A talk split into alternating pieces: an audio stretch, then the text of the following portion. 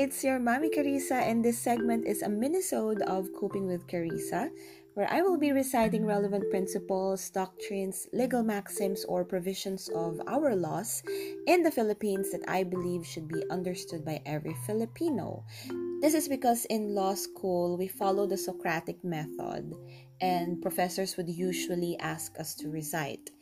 Recitations would take up most of our class standing and it's important that we are able to to answer their questions to present ourselves to make sure that our answers based from what we have read would be delivered well in front of the class.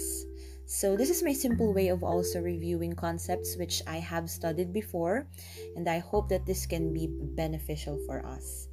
So para sa ating gintong butil yes. Narinig niyo na ba yung famous na Ignorance of the law excuses no one from compliance therewith. Actually, ito ay nakapaloob sa ating civil code, sa ating new civil code, Article 3. This is a legal principle holding that a person who is unaware of a law may not escape liability for violating that law merely by being unaware of its content. Ibig sabihin, hindi mo pwedeng gawing defense na hindi mo alam ang batas kapag may ginawa ka na ipinagbabawal ng batas. So, ibig sabihin, hindi mo pwedeng gamiting defense na hindi mo alam na meron ng Safe Spaces Act o Bawal Bastos Law kapag ikaw ay nahuli sa daan at inireklamo ng babae o ng sino man na nagbibigay ng mga unwanted remarks, mga malisyosong remarks against these people, like yung what we commonly know as catcalling. So, hindi mo pwedeng sabihin na hindi mo alam na may batas na na nagpipinalize sa ganitong act na ito, kaya hindi ka po pwedeng maparusahan responsibilidad nating alamin kung ano ang mga hindi maaaring gawin dahil hindi natin ito pwedeng gamiting depensa kung tayo ay sasampahan ng reklamo.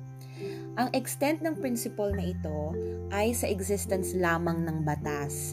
Kung mayroon mang parte ng batas na may mali sa kung paano ito ipinapatupad ay hindi na iyon kasama.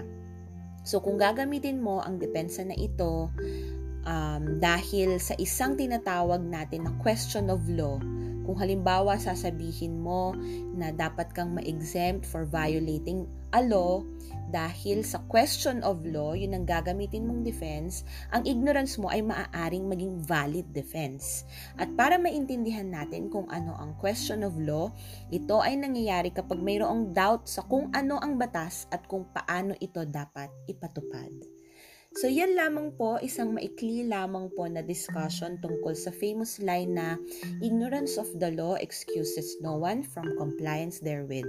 Tandaan na ito po ay Article 3 ng New Civil Code. Ayan. So wag natin kakalimutan at make sure na tayo ay updated sa mga batas na ipinapatupad sa Pilipinas. Maraming salamat po. Bye!